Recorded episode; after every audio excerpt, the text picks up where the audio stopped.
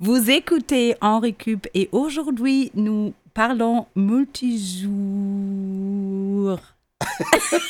Joueur. Multijoueur.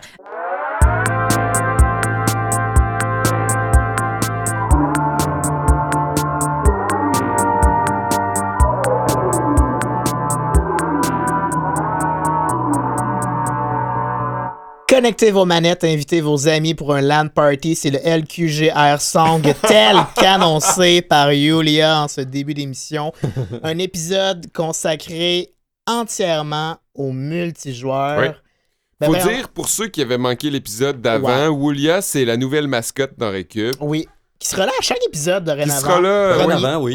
Al- Allemande qui est emménagée, euh, allemande et aussi ben, euh, accessoirement blonde de Mathieu, notre régisseur. Et c'est ce qui a inspiré cet ce, ce sujet de la semaine aujourd'hui, vu Oui. que on est plusieurs, on est de multiples personnes, de On multiples joueurs, on joue ensemble. Ben oui. Et Olivier insistait pour qu'on fasse un épisode complètement sur le multijoueur. Olivier, Enfin. pourquoi? Pourquoi?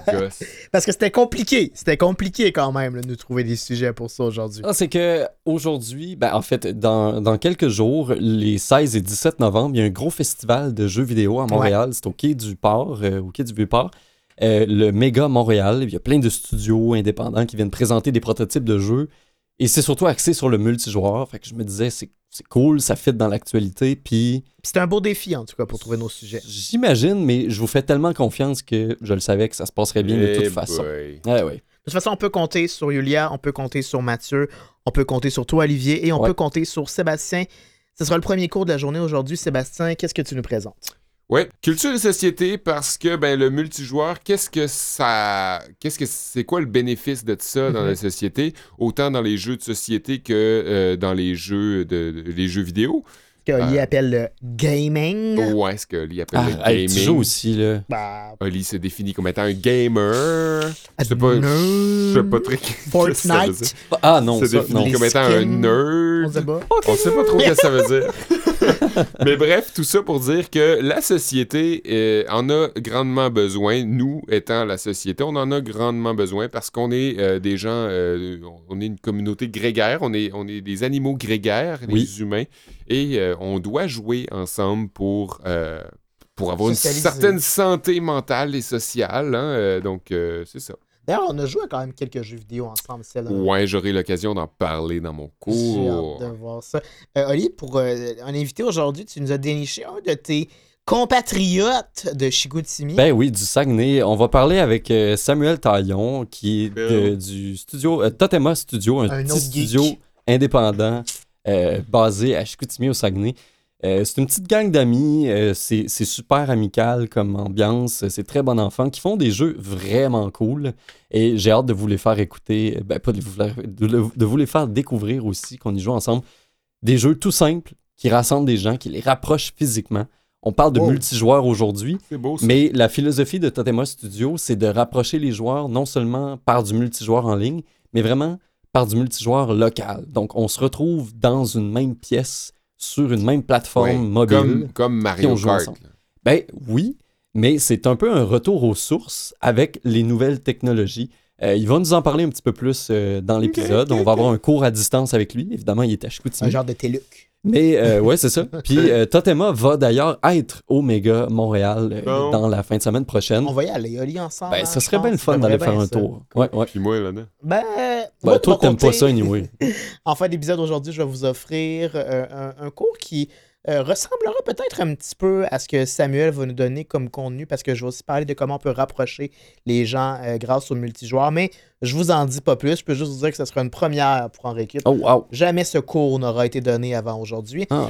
Toi, Olivier, qu'est-ce que tu nous as préparé? Aujourd'hui, je vous présente un cours de communication. Euh, le multijoueur implique beaucoup de la communication entre les joueurs pour élaborer sa stratégie, pour réussir à vaincre l'adversaire, mais ça vient aussi, malheureusement, avec beaucoup de toxicité. J'explore cette facette négative-là, cette facette un peu sombre du jeu Est-ce que tu as découvert des bouts sombres de ta personnalité aussi? Est-ce que tu as fait l'expérience euh, de- d'avoir un casque d'écoute sur la tête Euh, et de. T'as-tu déjà insulté gens? la mère d'un de tes adversaires? Non. Parce que moi, oui, j'en suis pas fier. Ah, voyons donc. Hey, son but, c'était un but de merde. Est-ce que, est que tu jouais contre Alain Côté? ouais, c'est ça. oh, wow. Bravo, Seb. Je suis impressionné Ouais, de tes références. Ah, ok, Bravo. Seb. Ben voyons, je... Colin, cultivé ce monsieur-là. Non, non, non, mais c'est un petit nerd. Je l'ai battu la game d'après. Mais ce qu'on va savoir, c'est toi, En fait, Eli. pour lui. Moi, Euh, c'est pas étonnant que je sois sorti de mes gonds. Non, Mais est-ce que toi, attend. tu sortirais de tes Ah, gonds? c'est Moi, ce- une ce mauvaise qui. Ce qui me fait sortir de mes gonds, c'est ma propre performance. C'est pas tant celle des autres. Tu te fâches contre toi-même. Exactement. Je suis très, très euh, Autocritique. euh, euh, autocritique ou sévère envers moi-même. Ouais. Donc, je m'attends à bien performer chaque fois que je joue. ah. Et ça fait en sorte que si je me trompe ou que je fais une connerie, je peux lâcher un gros sacre puis euh, taper un peu sur mon bureau. Eh Mais ce sera jamais contre quelqu'un d'autre ou très rarement. jamais pensé. Hey, moi, Puis je- euh, on, on le fait, des fois on joue avec ma copine puis un de mes bons amis, on joue à trois avec d'autres gens, mais on ferme le voice chat parce qu'on trouve les gens trop insupportables. En fait, on se protège ouais. de ça. Les seules personnes avec qui on est en voice chat, c'est nous-mêmes, où on discute Ouais. puis on rigole pendant qu'on joue. Mais c'est ça, ça dépend vraiment du contexte. Parce que, mettons, moi, je joue avec mes amis à Mario Kart ou NHL. Mhm. Je sais que je suis dans un esprit où c'est ludique, on, est pour le plaisir. Mais si je joue seul À NHL. à mettons. NHL, surtout, là, pour ne pas le nommer, j'ai Mhm. déjà fait un, un trou en donnant un coup de poing dans un meuble Ah chez mon moi. Dieu. Puis j'en suis encore très peu Tu deviens fier vraiment violent quand tu joues à NHL. envers des objets. Envers les objets, il faut quand même le préciser. Ben, cette agressivité-là euh, fait partie, c'est un pan de mon cours euh, d'aujourd'hui. On va explorer ça aussi. là, J'ai la frustration qui se peur propage. de te retrouver là-dedans? Super. Ben, ça promet pour ce cours multijoueur tel qu'annoncé par Julia. Pourquoi est-ce qu'on joue ensemble, les gars? En ce moment, nous trois? Non, ou- euh, non, non. En général, pourquoi est-ce qu'on joue ensemble? Selon plusieurs articles sur la santé mentale ou sur le développement de l'enfance, jouer en groupe est une bonne manière de développer nos relations sociales, desquelles, on le sait aujourd'hui, notre bien-être émotionnel peut fortement dépendre. D'une part, en groupe, on alimente notre imagination, nos habiletés à résoudre des problèmes, et tend à nous éloigner de la dépression. Mhm. Le site Help Guide, qui collabore avec l'Université de Harvard pour fournir des ressources en santé mentale et sociale, nous assure que jouer en groupe aide à relâcher notre stress, stimule la créativité et notre vivacité d'esprit, accroît notre mémoire ainsi que d'autres facultés du cerveau liées à la logique ou à l'empathie, par exemple. C'est aussi une bonne manière de guérir une blessure émotionnelle, d'apprendre à coopérer et, d'apprendre à être plus communicatif aussi. Tout ça s'explique entre autres par le relâchement d'endorphines au moment de jouer et à l'activité accrue du système nerveux et des connexions du cerveau quand on doit user de ruses, d'astuces ou de dextérité tout en interagissant avec nos amis ou collègues. De façon plus spécifique, jouer en groupe, c'est participer à une activité comprenant deux personnes ou plus, dont l'objectif premier est de générer de l'amusement chez la totalité des joueurs. Voulez-vous bien me dire d'abord comment ça se fait que quand je joue à NHL avec Kevin Breton, me vient des envies de violence, le stress me fait suer des mains, mes interactions sociales avec le dit opposant se résument à des insultes et des silences malaisants dont ma créativité et ma vivacité d'esprit n'en sont pas les auteurs, je peux-tu vous le dire? Ah. Des parties multijoueurs que je préférerais oublier, qui guérissent pas aucune Christie de blessure émotionnelle, mais en infligent plutôt des longues parties d'arrogance et de laideur humaine de la part de Kevin Breton, où la compétitivité arrive à effacer 12 ans d'amitié, 12 ans d'interaction sociale exemplaire, dois-je le dire, 12 ans d'endorphines relâchées sans égratignure, sans mise en échec dans le bas du corps. Ça dit quoi, Kevin? Pourquoi le fun est pas là? J'aime autant pas penser à ce que ce serait de jouer avec Olivier Bradette, avec ses crousses de jeux complexes de stratégie puis de bataille de mondes parallèles qui gossent à force de faire aucun Christi de sens. Pourquoi faire la course du point A à un point B? Avec un plombier, une princesse ou ben un lézard quand tu peux t'inventer une vie puis un langage avec des créatures qui existent dans aucun Christi de livre, des spells que j'arrive toujours pas à comprendre c'est quoi le de rapport, des quêtes qui te rappellent à quel point ton aventure dans la vraie vie t'amène approximativement aucune satisfaction. Jouer avec, à un jeu avec Olivier, ça voudrait dire me faire expliquer les règles en boucle parce que je comprends jamais fuck all puis que je suis limite patient pour quoi que ce soit qui implique de me faire jeter des sorts ou être intimidé parce que je suis noob, puis que je ralentis le jeu. Je vois pas comment ça aiderait mon imagination, ma confiance en moi, mes habiletés sociales. Je peux, je peux dire que l'endorphine se fait rare quand tu joues à Halo en multijoueur avec une gang de gars du secondaire qui te ridiculisent à cause que tu te fais tout le temps sniper dans la première minute quand tu penses te faire inviter à une soirée pour tes compétences en matière d'échanges sociaux ou pour ta simple bonhomie, puis que tu te ramasses à faire la vaisselle tout seul pendant que tout le monde est dans le salon en train de vivre son adolescence pluguée sur un jeu de guerre en s'insultant amicalement sans toi. C'est tout ce que j'avais à dire. Wow! Puis je pleure pas! Gamers, sachez que les 16 et 17 novembre prochains, une horde de studios de jeux québécois vous attendent au Quai du Port de Montréal pour le festival Méga.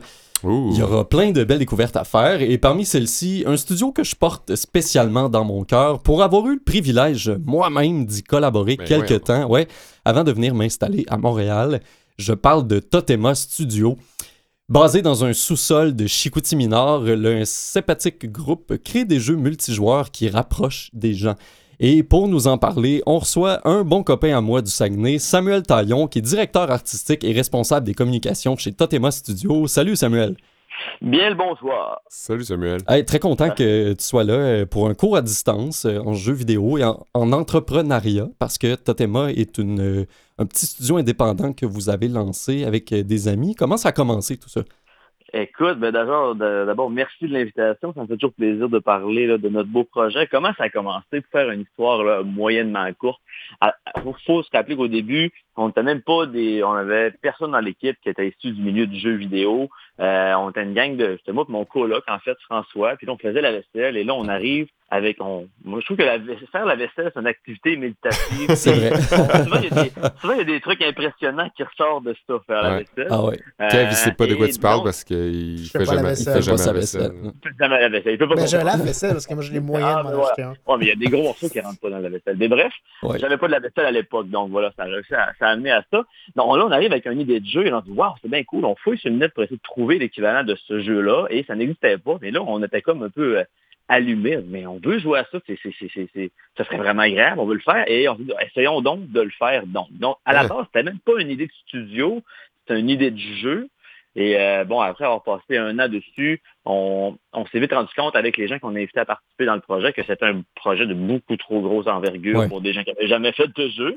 Euh, et donc, on a ce qu'on appelle dans le milieu du jeu vidéo, ben, dans d'autres milieux aussi, on a scopé différemment. C'est-à-dire, on se dit Ouais. qu'est-ce qu'on aimait dans ce premier projet de jeu-là.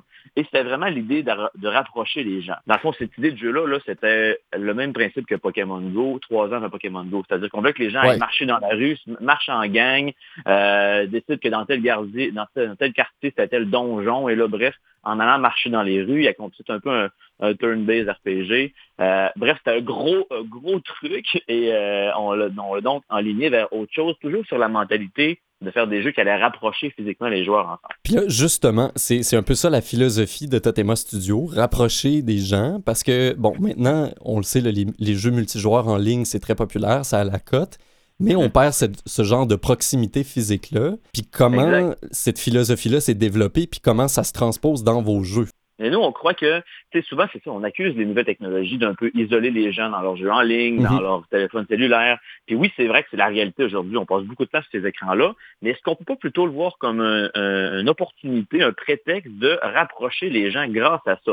Donc, nous, c'est vraiment 100%, 100% des projets qu'on fait, c'est ça. C'est l'idée que ces supports-là deviennent un prétexte à appeler ses chums, de se faire des soirées entre amis, un peu comme un jeu de société l'est, un peu comme se faire une soirée où on joue à Mario Kart, la gang, ou dans un bar d'arcade. Mm. L'idée que ça devient un prétexte, le jeu vidéo, pour a- appeler des amis et se revoir physiquement ensemble. Parce que l'humain, c'est un être social. Je pense que ça doit être un peu une cause de beaucoup de problèmes qu'on voit dans notre société, c'est-à-dire on a l'impression toujours d'avoir des relations, d'être en contact avec les gens, mais c'est pas des contacts, on va dire, de proximité physique. Et c'est vraiment Ouais. cet aspect-là, je crois, là, d'être près des gens qu'on aime, avec qui on a des affinités, qui font en sorte que bon, on, a- on- on conserve une santé mentale, on va dire, euh, nécessaire à la vie. là. Ouais. Donc, euh, donc l'idée derrière Totema Studio, c'était vraiment ça, de prendre les, les- les supports technologiques, mais le support, c'est un support. C'est, c'est, c'est pas bien, c'est pas mal, c'est un objet. Après ça, ce qu'on en fait, ce qu'on met dessus, comment qu'on l'emploie, on pense que c'est à tous et chacun d'en faire quelque chose qui va être sain pour, pour tout le monde. Nous, c'est un peu notre manière qu'on veut l'amener. En faisant des, des, en créant des occasions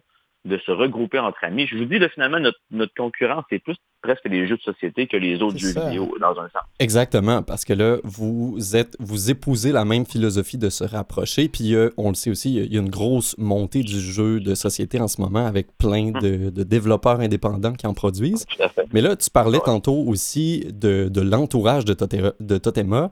Mhm. Vous étiez quelques amis à travailler là-dessus. Chacun a son emploi, vous travaillez tous euh, à temps plein et vous faites ça bénévolement. Est-ce que ça pose un défi pour le studio de ne pas avoir ça comme passe-temps à temps plein? Non, je te dirais, c'est ça. C'est un, choix qu'on a pris éclairé, je te dirais, là, de, de- de conserver euh, pour le moment cet aspect studio indie de hobby, qu'on dit en de grands guillemets. Ouais. Mais c'est parce qu'on le fait déjà principalement pour le plaisir de le faire. Donc, on a, on avait réfléchi, puis souvent les autres studios qu'on rencontre à Québec, Montréal, puis à Saguenay, nous disent, il y a le, le Fonds des médias canadiens qui pourrait donner des prêts pour être capable d'engager quelqu'un, de, de payer un salaire. Il y a un paquet d'aides financières qui existent. C'est des un jour, on va sûrement être rendu là, on va sûrement décider qu'on fait le move, le, le vers ça.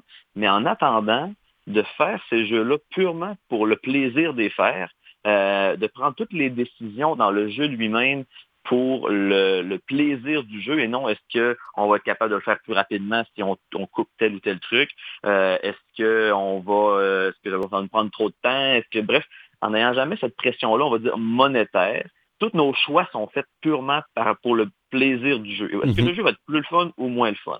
Euh, et donc, depuis le début, ça a été ça. Là, on, on, puis on est bien honnête avec les gens qui embarquent avec nous. On leur dit, regardez, en ce moment, les projets qu'on développe, 100% des profits du jeu, si profit il fait, on, on les Le réinvestira dans Totema Studio, dans un optique d'un jour peut-être avoir un salaire. tu sais, parce qu'au final, faire de l'argent, c'est pas une fin en soi. Faire de l'argent, pour nous, ça te fait l'idée de pouvoir peut-être engager des gens ou outsourcer, c'est-à-dire payer des gens à l'extérieur pour travailler sur certaines parties de des jeux, dans le seul but de faire plus de jeux puis d'avoir plus de gens pour partager ce trip-là de jouer à des jeux multijoueurs. Fait que si on décide d'un jour d'engager des gens, vendre des jeux un peu plus dispendieux de ce qu'on fait déjà, c'est toujours dans cette optique-là de pouvoir en faire plus parce que tu l'as vu un peu, Oli, quand tu étais avec nous autres, des idées, on a un Google, tu sais, on a un Google Oui. Drive avec une trentaine de projets. Ouais, les Et- idées foisonnent, c'est pas les idées qui manquent. Ouais, et puis juste dans ce, dans ce, de repenser l'idée de jouer localement ensemble. C'est une niche qui commence à se développer un peu dans le jeu vidéo, mais c'est quand même assez récent. Puis il y a de quoi s'inspirer d'un paquet de trucs. Là. Ben, nous autres, avec les jeux qu'on a fait, là, notre premier jeu, Game of Thumbs, euh, c'était inspiré de la guerre des pouces, le fait qu'on se tient face à face la main, puis que le but c'est de d'écraser le pouce de l'autre sur le, Oui. sur le, le point de l'autre. On a dit, Eh, mais ça c'est drôle, on pourrait le faire avec écran interposé. Donc les joueurs dans Game of Thumbs Partage, le Partage même téléphone, puis d'ailleurs, j'aimerais ça le faire euh, essayer aux gars ici euh, tout de suite après Je- l'enregistrement. On vous en donnera des On nouvelles. fera une vidéo de ça. Oui, oui. Moi, je suis quand même tournoi. Je suis quand même cu- curieux, Samuel, parce qu'il y a des choses qu'on peut pas reproduire entièrement vi- virtuellement. Puis je pense à l'espèce d'approche que Nintendo a en ce moment avec des jeux qui se jouent dans le salon familial où on utilise des objets qu'on va manipuler. Euh, ça, c'est pas de quoi qu'on peut reproduire uniquement avec des jeux qui se jouent en ligne. Est-ce que les studios indépendants aussi essaient d'exploiter ce filon-là où la manipulation d'objets, les casques virtuels sont mis à profit pour créer une expérience, une expérience commune, euh, puis une espèce de communion entre les joueurs? Je suis pas certain de comprendre. Tu parles vraiment de l'idée des objets connectés, des cases de réalité virtuelle, Ouais. plus que. Le genre de mode à la Wii et tout ça, là. Ouais, ouais, ouais. Ben nous, on a, on a commencé à un peu euh, se promener là-dedans. Là, on avait déjà fait un jeu pour un musée. On explore. Souvent, là, quand on fait des game jams, euh, game jam, c'est 48 heures pour faire un jeu. On aime ça se dire qu'est-ce qu'on n'a jamais essayé qu'on pourrait risquer parce que c'est un peu le matelas parfait des game jams. là. Il n'y a rien à perdre. On se plante trop, on fera un flop, mais c'est pas grave. On est, Mhm. En plus, on est hors, en plus, on est hors compétition nous, quand on y participe à l'UQAC. Donc, à chaque fois, on essaie des trucs différents. Et dernièrement, on avait travaillé sur un projet, il y a un an, on a travaillé sur un projet en réalité virtuelle toujours dans l'idée de faire un jeu multijoueur local. Parce que, bon, la réalité virtuelle, souvent, ce qui arrive, il y a un joueur qui joue, il a beau appeler ses chums, ses chums, ce qu'ils font, l'autre, ils le, ils, ils le regardent jouer jusqu'à ce qu'il passe le casque au prochain. Ouais. Donc, on trouvait qu'il y avait un truc à aller chercher là-dedans, il y avait à améliorer. Bon, puis ce jeu-là qu'on a fait, c'est quatre joueurs sur un écran avec manette qui jouent contre le joueur en réalité virtuelle, qui se trouve, bref, être un géant autour de la montagne. Et les joueurs avec les manettes sont des personnages sur la montagne qui doivent la gravir. Et là, le géant les, les, les, Ouais. les faire voler en bas. là. Bref, on, on- pour ce qui est des nouvelles technologies puis de ces, ces approches-là, on, on, on les, les essaie lors des game jams souvent. Là. Mais je te dirais, pour ce qui est de, de des objets connectés au-delà de ça, on n'est pas, euh, on tend pas vers ça. On pense qu'il y a encore beaucoup à explorer seulement avec les, les appareils mobiles, avec les consoles qu'on a déjà. Oui. Euh, mais c'est possible. Oui, tu as raison, puis vous, vous l'exploitez bien, puis votre façon de travailler se, se démontre bien dans vos jeux, mais il y, y a quelque chose qui pique ma curiosité par rapport aux conventions geek puis aux événements. Il y a beaucoup d'autres studios indépendants qui émergent, c'est vraiment bouillonnant ces années-ci. Mhm. Comment, euh, comment vous dealez avec les autres euh, studios? C'est quoi votre relation entre studios? Est-ce que c'est compétitif étant donné le marché qui est plus serré ou est-ce que c'est plus collaboratif? Comment ça se passe? euh? c'est clairement plus colla- collaboratif. Je dirais déjà, nous, étant à Chicoutimi, ben, on, chaque fois qu'on a l'occasion de sortir, on fait un petit peu, euh, on est un peu dans marge, dans le bon sens. On est content, on est un- limite peut-être un peu même touriste, mais, mais on aime ça. Puis on, on assume le fait qu'on vient du Saguenay, on aime notre région d'amour. Quand on sort à Montréal, on est content de jaser avec les studios. On aime Montréal, on aime Québec. À chaque fois qu'on y va, on adore la place.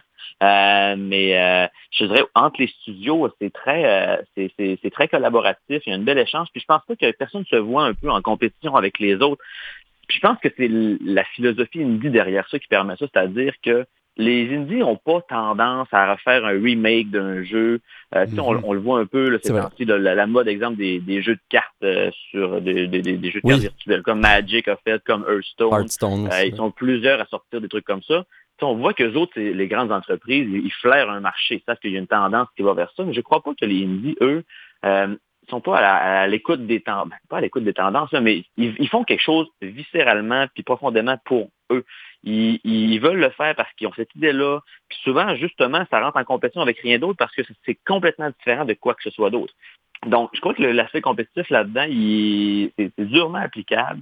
Euh, les gens sont plus comme en, en échange d'informations. Il y a un paquet de groupes, même, je dirais, là, euh, sur Discord, sur Facebook, sur Reddit, qui sont justement là pour s'entraider, avec tout aussi l'élan de, de, de, de open source. Là. Il y a plusieurs ressources que nous, on utilise puis qu'on fournit aussi en open source là, euh, de Chicoutimi. Là, on est quand même assez actifs sur cette scène-là aussi, là, Totema. Mhm. Euh, Donc, c'est- mais une ambiance qui est plutôt bon enfant, puis dans l'échange, puis la, la, la bonne Ouais, entente, euh, euh, finalement. Exactement. Je pense que oh, c'est un peu comme euh, des, des, des, des musiciens indie, je te dirais. Tu sais, de la musique indépendante, il n'y aura pas de compétition entre musiciens indépendants. C'est tellement un truc personnel, la musique. Mais je pense Mhm. que la création du jeu vidéo aussi indépendant, ça approche beaucoup de ça. C'est-à-dire, tu as un message personnel à passer là-dedans. Personne ne va avoir le même message que toi, la même manière de l'amener aussi. Et dans ce sens-là, je pense pas qu'il y ait de compétition entre les, les, les, les, les, les musiciens indies. là. Ouais. même, on est content de découvrir, même que c'est des grands consommateurs, les indies, de d'autres indies pour s'inspirer, de voir comment que ça se fait ailleurs, de un peu arroser ça, ce- cette créativité-là. que je pense De que se c'est la nourrir, même oui. chose. Puis c'est l'esprit de collaboration-là, je l'ai entendu aussi. J'ai parlé avec la Guilde récemment en prévision de, de- Mhm. de l'événement Le Mega Mix. Puis Ouais. on parlait un peu de la pénurie de main-d'œuvre qui touche l'industrie du jeu vidéo, mais moins, moins le secteur indépendant, plus le secteur à grande échelle. Puis Mhm. euh, ce qu'on ce qu'on se disait, en fait, c'est que cet esprit de collaboration-là faisait en sorte que les studios indépendants étaient peut-être mieux outillés pour faire face à la pénurie de main-d'œuvre, de sorte que c'est tellement un petit milieu qu'on se prête des talents entre nous, puis qu'on se garde cette, cette, cette, euh, cette idée-là qu'on peut être audacieux dans la création des jeux vidéo, puis c'est ce qui a fait le succès, en fait, du Québec en- sur la planète jeux vidéo. Est-ce que tu es d'accord avec ces propos-là? Complètement. Puis je trouve que tu, sais, tu tu parles un peu d'indie à travers ça. Je pense que finalement, un studio indie, c'est un studio qui est capable de- d'essayer des trucs, prendre des risques, mais en assumant complètement les conséquences. Mhm. C'est-à-dire, si tu prends le risque de faire un jeu que tu sais que ça va être pour une niche complètement bizarre de C'est gamers Ubisoft que- qui va faire ça. Mais. Non. mais tu sais- c'est pas, c'est pas Ubisoft, parce que les autres, justement, ils ont des, ils ont des salaires à assurer, ils veulent assurer des, des- ils veulent continuer de, de, de croître. Ouais, Mais le studio Indie, il est, il est responsable à 100%. Il n'y a pas non plus d'actionnaire, le studio Indie. c'est ça, c'est pas en bourse. Si ça, dé- si ça décide que ça marche pas, ben il faut que tu en assumes complètement les conséquences. Fait que par rapport à, la, la- à comment il peut s'en sortir par rapport à la rareté de main-d'œuvre, je pense que, puis on le voit aussi beaucoup, souvent les gens qui sortent des gros studios après quelques années, ben, les gens qui passent plusieurs années dans les grands studios, quand ils ont une idée, ils ont envie, c'est des artistes, là, les programmeurs puis les développeurs, au final, là, je pense, là, c'est. Donc, ils ont besoin de s'exprimer personnellement, puis on en a vu beaucoup de, de d'Ubisoft se décoller des studios indépendants par la suite. Mhm. Euh, puis même à Saguenay, je te dirais, là, on, on espère que c'est ce qui va arriver. Avec nous, autres, on est rendu euh, avec Ubisoft Saguenay là, qui, Oui. a- qui s'est installé depuis maintenant un an. Puis on, nous, on aimerait ça être pas tout seul de Indie non plus au Saguenay. là. Ben, clairement, clairement. une communauté. Ouais, ben euh, Sam, euh, merci vraiment d'avoir été là. Je, je termine euh, en relatant quelques petits projets que vous avez eus. Il y a Game of Thumbs, on en a parlé un peu, qui est déjà, qui est toujours disponible sur les applications mobiles, euh, autant sur iOS que sur euh, euh, que sur Android. Vous avez Oui. aussi sorti un jeu euh, tout récent, euh, Zombiotic, qui est disponible sur Steam et qui va bientôt être sur euh, les consoles. Ça, c'est quand même Yes. vraiment cool. Oui, là, on Euh, a des belles nouvelles qui s'en viennent aussi. Là. Ça fait plusieurs mois qu'on travaille pour euh, être vraiment sur toutes les consoles. Donc bientôt, on va avoir des, des trucs à annoncer avec des dates, là, assurément. Super, super. On va vous suivre, puis ça nous fera plaisir de partager de vos nouvelles euh, quand il y aura des nouveautés chez Totema. Puis d'aller vous voir à l'événement Megamix 16 au Ben, j'espère, j'espère bien. Oui. Vous allez voir, on, a, on a un méchant beau setup de camping à part de ça. Nous on- Oh. c'est pas vrai qu'on c'est pas vrai qu'on s'enfermait en dedans pendant, pendant quatre jours euh, sans sentir dans, Ah, bah. sans sentir dans le, dans, le con- dans le confort du Saguenay. Fait qu'on a un beau setup camping gaming. Là, fait que euh, tapis pelouse, gazebo, glacière, euh, donc. tout ça au rendez-vous. là. Super, bon, on invite euh, tout le monde à venir euh, vous voir. C'est le samedi 16 et dimanche 17 novembre prochain. Totema. Studio qui va être là.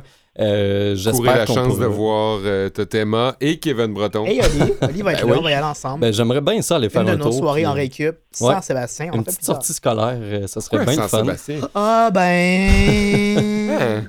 Hey, Samuel Taillon, directeur artistique puis responsable des communications chez Totema Studio, merci beaucoup. Puis euh, on se reparle euh, pour le temps des fêtes pour aller faire du ski au Valinouet. yes, sir, Oli. ok, 16 ans. à bientôt. Sam. Salut les gars, bye. Les conventions sociales, la bienséance et les bonnes manières prescrivent un comportement à adopter en société. On tient la porte à une personne qui nous suit de près, on laisse passer un piéton en le saluant de la main depuis sa voiture, et on complimente poliment le dessert d'un ami même s'il goûte un petit peu trop la farine. Après une journée complète à user de cette conduite exemplaire au travail et dans notre entourage, on se détend en jouant quelques parties de son jeu vidéo préféré.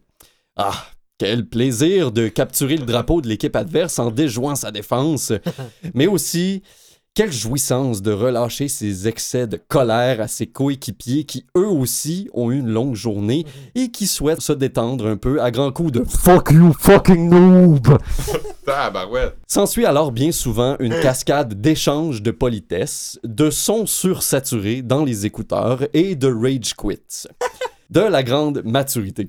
Je vous fais écouter un extrait du streamer D9 qui parlait d'un des pans de la toxicité en ligne dans une de ses vidéos. All right, here's the rule of the internet. Are you ready for the rule of the internet?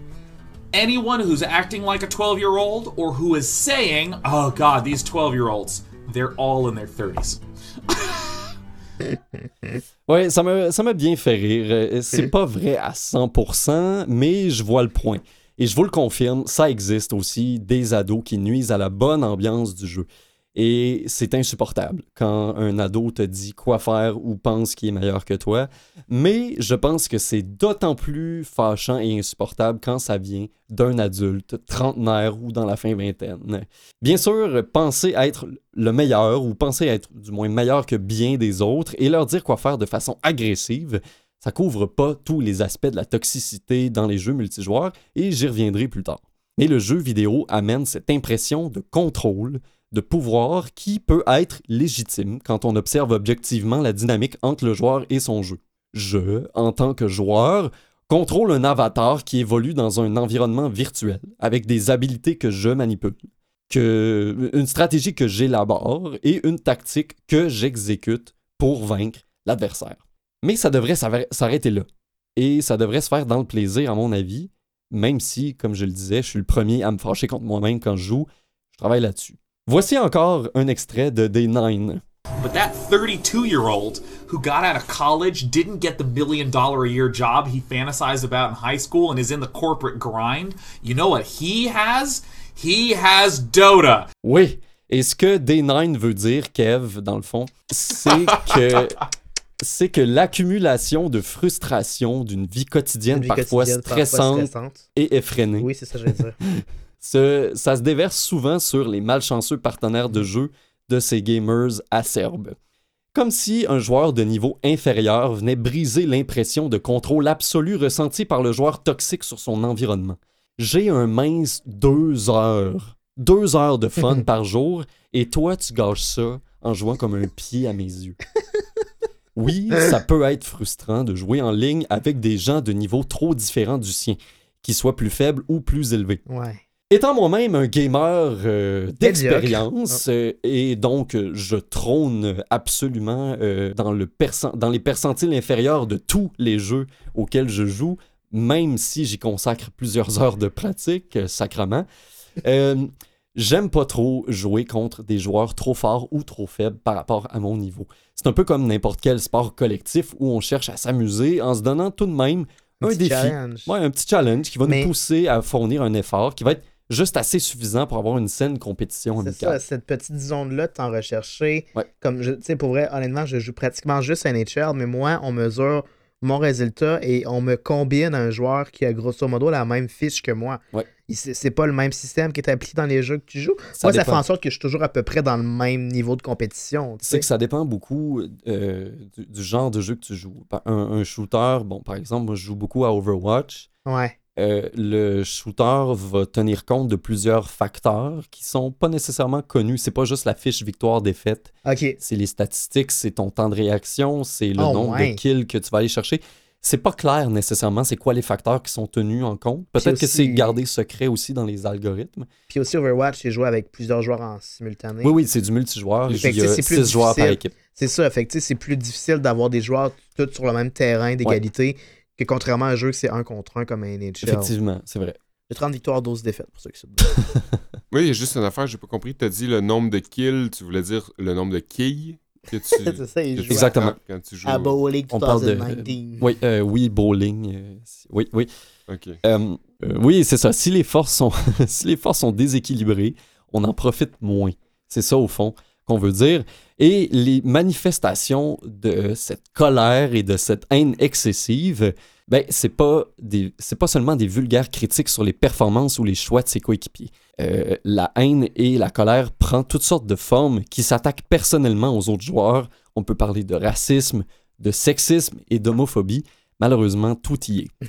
Et une des formes les plus répandues de toxicité en ligne, c'est le sexisme envers les joueuses. Il existe encore un énorme préjugé pour un grand nombre de joueurs masculins, comme quoi les filles n'auraient pas leur place dans une partie ou Ben dans un jeu. C'est c'est niaiseux comme ça. En 2015, il y a une étude sur les interactions de joueurs dans le jeu Halo 3 qui démontrait que les joueurs masculins, moins bons que des joueuses féminines, avaient une plus grande tendance à leur faire des commentaires méchants et irrespectueux. Pourtant, on remarque que le nombre de joueuses a considérablement augmenté dans les dernières années, au point où on se rapprocherait d'une parité. Mais le traitement des hommes envers les femmes dans cet univers en décourage peut-être quelques-unes, ce qui est dommage. Et il y a encore beaucoup de discrimination. Les effets néfastes du sexisme des hommes envers des femmes auraient aussi des effets sur toute personne qui ne s'identifie pas comme un homme, et non seulement les femmes. Je, je tiens à le préciser. Dans des jeux où un voice chat vocal, en fait, c'est un peu un pléonasme, un chat vocal n'existerait pas, comme World of Warcraft par exemple, le simple fait d'avoir un avatar féminin peut amener des kékés à se manifester. Et même le username d'une joueuse, s'il a une sonorité féminine, peut suffire à lui attirer des insultes ou des tentatives de drague lourdes de joueurs en ligne. C'est arrivé à ma copine, euh, simplement par la, la sonorité de son, de son nom de gamers en ligne, de se faire approcher sur des serveurs dans World of Warcraft. C'est vrai. C'est quand même intense. Pour en savoir plus sur le sexisme dans le monde du jeu vidéo, je vous recommande le documentaire GTFO de la réalisatrice Shannon Son Higginson. C'est un film qui regroupe des témoignages de gamers, de développeurs et de journalistes qui jettent une lumière sur ce problème. GTFO, c'est pour Grand F Photo. Presque, presque. C'est un acronyme pour euh, Get the fuck out. euh, Ah. en fait, euh, ouais, ouais. Hey, mais ça Mais allait, C'est beaucoup ce que les filles se font dire, genre Get the fuck out of my game. euh, tu T'as Ouais, pas d'affaires là, euh, retourne dans la cuisine. Puis au-delà de l'abus verbal, il y a genre de l'abus phys- ben, physique, des simulations de violence physique qui étaient Mhm. exercées comme dans World of Warcraft, où on simulait des viols avec des joueurs, Ben des joueuses qui étaient pris en guet-apens. Euh, Il y a un article de The Verge là-dessus que j'ai lu récemment. Possible. Euh, on crée euh, comme des niveaux euh, de viol ou comme.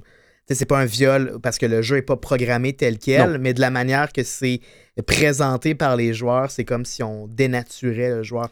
De Ça se toutes peut. ses habilités. Ça Donc, se là. peut intense. très bien. C'est fucking intense. Ouais, c'est ouais. vraiment un terreau fertile pour la misogynie, Ouais. le jeu en ligne. Malheureusement. Malheureusement, là. malheureusement, oui. Et puis justement, comment on lutte contre le comportement toxique? Est-ce que les studios ils peuvent quelque chose? Du moins, certains se posent la question et tentent de proposer des initiatives qui vont améliorer l'expérience des joueurs et des joueuses et favoriser un climat sain. Jusqu'à récemment, un des seuls moyens pour les joueurs d'avoir leur mot à dire dans le jeu lui-même, c'était de signaler une autre personne pour son comportement abusif ou haineux. Et il y a des modérateurs du studio qui analysent euh, éventuellement ces interactions signalées-là avant de décider d'infliger ou non une suspension de quelques jours, quelques semaines ou un bannissement total du jeu pour une personne. Hmm.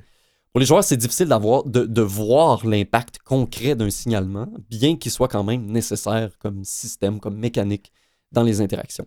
En plus du signalement de comportement négatif, on voit aussi maintenant apparaître des systèmes plutôt axés sur l'encouragement et la récompense d'un comportement contribuant à une expérience de gaming positive.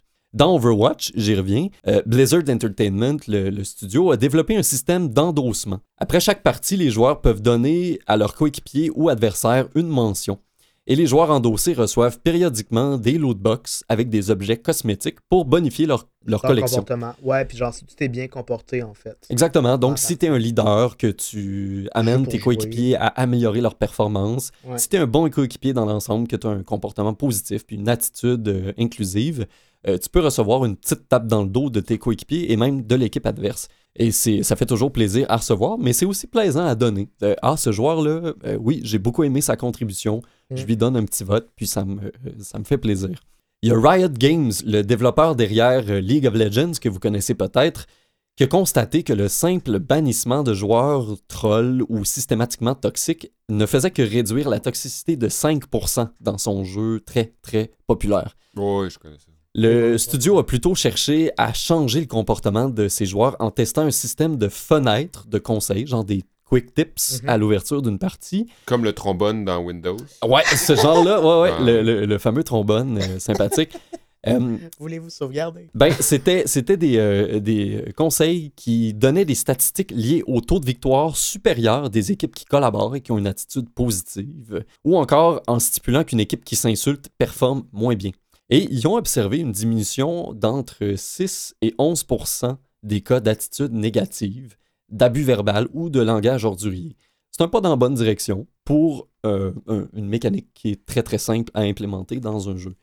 Je sais pas si vous connaissez le terme backseat gaming. Non. À mon avis, c'est une forme de toxicité locale dans les jeux solo parce que ça gosse.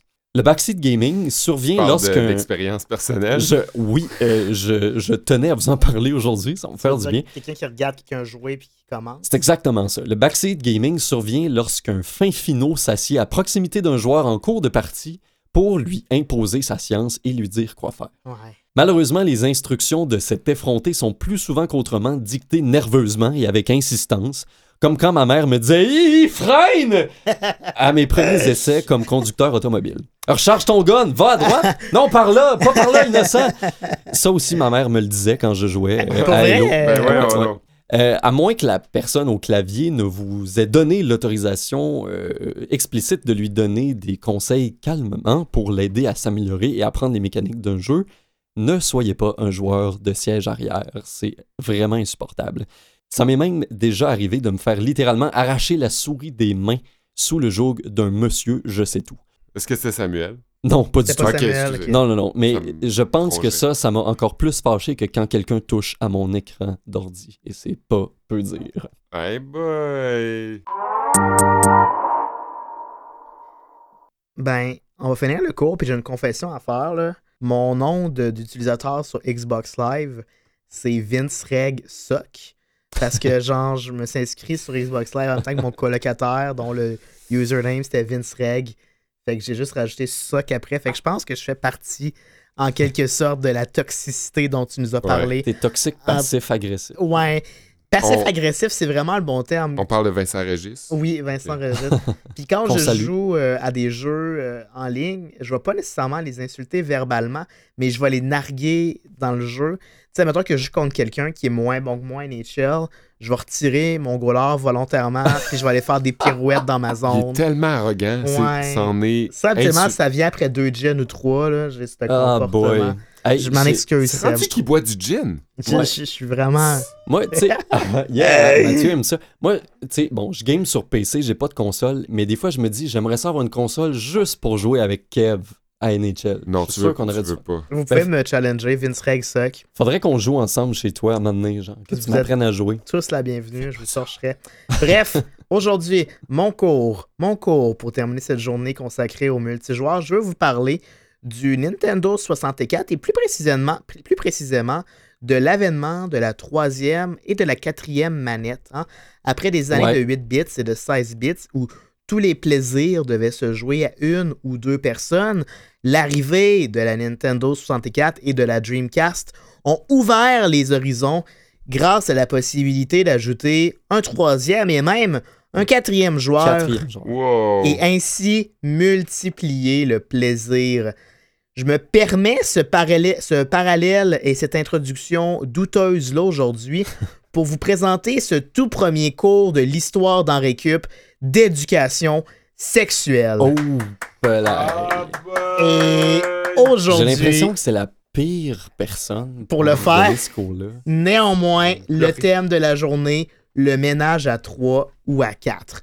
D'abord, toi, Oli, je te le demande parce que Seb, je sais qu'il y a eu déjà eu des ménages à 3 Hein? et des trips à 3 dans, en Ouais. masse. Toi, as-tu déjà eu une expérience de, de ménage à 3 dans ta vie? Ça m'est jamais arrivé. J'ai peut-être passé à côté d'une occasion une fois, mais je Mhm. le saurai jamais. Ouais. Bon, t'es la même occasion, en fait, je pense. Les deux ont été un petit peu. euh, Bref. Je vais pas en parler. Toi, Seb, je te poserai pas la question parce qu'on le sait, là, ça Non, ça jamais. vente euh, régulièrement. Bref, qu'est-ce que c'est le ménage à 3 pour nous deux, vu que Seb, c'est quoi, vu qu'il a déjà participé? Ouais, c'est l'activité sexuelle pratiquée à trois individus consentants simultanément Hey, et en communion. juste avant que tu poursuives, euh, je m'excuse pour Oui, faites-le. quoi qui peut, Ouais, puisse arriver après. Je, je me dégage de Je tout. m'exclus suis de, ce cours-là. ouais. Dissociez-vous tout de Sans, suite. sans, sans dire que c'est pas correct d'avoir euh, des cours euh, d'éducation Non, sexuelle. non, il faut, je suis il faut. totalement pour ça, mais je suis Mais contre le fait que ce soit Kev. Kev C'est qui les ça, donne. ouais. Le, donc, euh, le ménage à trois, également appelé trip à trois, triade, trouble, Devil's Three-Way, le podium, premier trio, trifecta, threesome, three-way encore. La pratique sexuelle à trois compte à elle seule 14 840 459 illustrations imagées sous forme de GIFs, de photos ou de vidéos sur l'Internet dans l'onglet approprié pour ceux qui voudraient avoir un aperçu bien exact de son déroulement. Et les combinaisons possibles sont nombreuses. Ga-ga-ga, fille-ga-fille, ga-fille-fille, fille-ga-ga, fille-fille-fille, et tellement plus que je vais m'abstenir de définir pour ne me pas les mettre les pieds, pour ne pas me mettre davantage les pieds dans la bouche aujourd'hui. Et quelques-unes de ces illustrations sont d'ailleurs bien en évidence sur la page de Wikipédia dédiée au trip à 3, ce qui m'a d'ailleurs permis d'apprendre aujourd'hui, un peu à contrario de ma volonté, qu'il existe des internautes qui s'amusent à regrouper toutes les illustrations à caractère pornographique utilisées sur Wikipédia dans d'étranges albums photos dont je n'ai pas envie d'entendre l'utilité exacte. Donc, comme je le disais, c'est un fantasme à prime abord, mais sachez que cette pratique n'est pas très courante dans une société qui privilégie encore la monogamie et l'acte sexuel réservé aux couples. Le trip à trois ou le ménage à trois figure quand même parmi les fantasmes les plus populaires. Une étude française, évidemment que c'est français, révèle que le deux tiers des hommes interrogés, 64%, aimeraient ou envisageraient un trip à trois avec deux personnes du sexe opposé contre 31% chez les femmes. Quand on restreint les conditions à une configuration partenaire habituel plus tierce personne, le taux tombe à 50% chez les hommes et 23% chez les femmes. Mais seulement un homme sur 10 et une femme sur, sur 5 déclarent avoir réalisé ce fantasme, ce qui démontre que c'est un fantasme qui reste le plus clair du temps dans le, domaine du fantasme et de l'imagination. Mm. Ici, j'ai une mise en garde à faire. Attention à ne pas confondre le trip à trois avec l'acte de voyeurisme. Parce que j'ai vérifié toute la journée aujourd'hui, il n'existe pas de consensus scientifique exact sur ce que- qui constitue réellement un trip à trois. Et il y a certaines zones grises qui sont difficiles à éclairer. Mais cependant, la plupart des spécialistes s'entendent pour dire qu'il ne faut pas confondre une partie de jambes en l'air à trois, avec laquelle les trois partenaires sont actifs, avec une séance à deux organisée devant public solitaire. Quel cas se qualifierait davantage de voyeurisme? C'est un peu comme si tu invites deux amis à jouer chez toi, mais que tu as juste deux manettes et que l'un d'eux se contente d'observer. De faire du backseat gaming. Backseat, Effectivement, c'est pas ouais. encore mieux si t'as quelqu'un qui dit Hey, euh, fais pas ça, charge à gauche, décharge à droite. Si Ah, bah ouais, le polyamour et les troubles. si le polyamour et les troubles, la version affective et relationnelle du trouble à trois est un concept qui prend du galon en 2019. L'acte sexuel à trois, lui, tire ses origines à il y a bien, bien, bien plus longtemps. Et pour l'apprendre, on peut se référer au petit guide sexuel par excellence, ou en tout cas le plus connu de tous. Le record du livre Guinness. Non, L'évangile? non. Bon, le Kama Sutra. Le Kama Sutra, bien évidemment, Oh. Qui date de 400 ans avant Jésus-Christ. Jésus-Christ. Jésus-Christ. Seigneur. Et celui-ci contenait déjà des descriptions de plusieurs scènes pas mal sexues à trois joueurs. Par la suite, les peintres des différents courants artistiques se sont par la suite maintes fois inspirés des scènes décrites pour peindre leurs œuvres, particulièrement prisées par les artistes de la Renaissance qui aimaient bien ça, bien trop ça, faire des peintures mettant en scène trois amoureux euh, qui se donnaient bien de l'affection. Oh.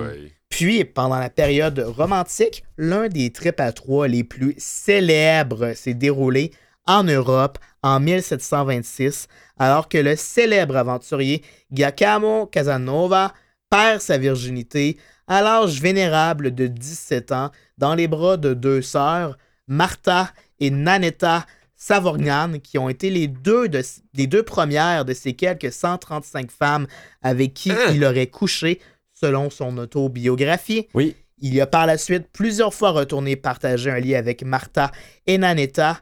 Ainsi, on ne peut pas dire que, que Casanova a été l'inventeur du trip à trois, mais il a certainement aidé à populariser la pratique et il a été, à sa façon, un précurseur dans le domaine du multijoueur. Et si vous êtes curieux, que vous voulez en savoir plus sur euh, Casanova, euh, je vous invite à écouter la chanson de Martin Deschamps pour avoir euh, plus d'informations sur sa vie. Il en parle, Casanova! Mais il parle pas de son trip à trois. Ouh là là! Non, il parle pas de son trip à Il parle pas de trip à trois, mais il dit dans son refrain Casanova, dis-moi pourquoi toutes les femmes tombent sur le dos quand tu danses le calypso. Ah, ben, on l'invitera la semaine prochaine. Oui, Ouais. Martin Deschamps. ben oui, à venir nous en parler. Fait que euh, j'ai parlé de sexe. Ouais, c'était ton cours de malaise? C'est Ben, comme ça à la malaise. euh, C'était moins pire que je pensais. Ben, j'ai Ouais, pas été trop. euh, Non, euh, Je, je me suis contenté des, des, des trucs factuels, puis des, des dates. Puis, Ouais, t'as euh, pas, t'es pas allé chercher dans euh, tes zones personnelles. Non, non, non. Puis j'espère avoir émoustillé euh, très peu de gens qui nous écoutent aujourd'hui. là. C'était pas l'objectif euh, recherché. Mais avec un thème comme multijoueur, moi, la porte me semblait grande ouverte pour parler de très C'est vrai. Je suis Ah. désolé, Oli, mais tu m'as tendu une perche que je ne saurais ne pas tendre. Ah ben, si vous avez l'esprit Ça, Ouais, l'expression, en mais ouais. Ouais, ouais. Ouais. Mais euh, ça fait le pourtour de ce qu'on voulait parler, le multijoueur. Puis je suis bien content quand même qu'on ait euh, eu euh, différents angles. Ouais. Merci Ali pour ton cours de, de psycho. C'était Communication. Communication. Oui, mais ça relève beaucoup de la psychologie, de Ouais. la sociologie. T'as raison. Ouais. Merci Kev pour ton cours d'éducation sexuelle qu'on ne pourrait pas quali- on, on- c'est le premier mais on pourrait pas dire que c'est le dernier. Hein? J'imagine qu'il y en aura d'autres. Je l'espère pour l'avenir du Québec. ben oui, parce que ceux dans les écoles, euh, les plans cadres sont plus ou moins euh, établis pour l'instant. Seb, désolé pour euh, la, la rage et la haine que tu as ressentie pendant ton cours. J'avais besoin de le sortir. Moi, de- je sens que ça lui a fait du bien. Ouais. je, je- je m'en excuse. Cela dit, on t'invite toujours pas du 16 au 19 novembre. Du 16 au 19 novembre, on va y aller C'est juste puis moi. Peut-être puis Mathieu. Mhm. Désolé. Hein? Ouais, Ben- merci à notre invité Samuel Taillon de Totema Studio. Allez voir leur jeu, euh, totemastudio.com. Ils ont aussi une page Facebook puis un- une page Instagram. Euh, ils sont super gentils. Leurs jeux sont, sont franchement sympathiques, très simples à apprendre aussi. Euh, ça prend quelques minutes pour s'y familiariser. C'est pas euh, quelque chose qui prend du temps à maîtriser pour se faire du fun avec vos copains ou votre famille dans une petite soirée. C'est bien noté. Merci Oli, merci à Mathieu. Et question de se faire du fun avec euh, Kevin, Seb euh, et moi-même, euh, on vous invite à écouter nos épisodes précédents sur toutes les plateformes de podcast, Apple, Google, Spotify, Ouais. Balado Québec. On est aussi en balado sur CISM et sur Canal M, où on joue Ouais. aussi en direct à chaque semaine. Et on les remercie euh, toutes les deux. On se revoit la semaine prochaine. Oui, la semaine prochaine. Merci pour ce trépas 3.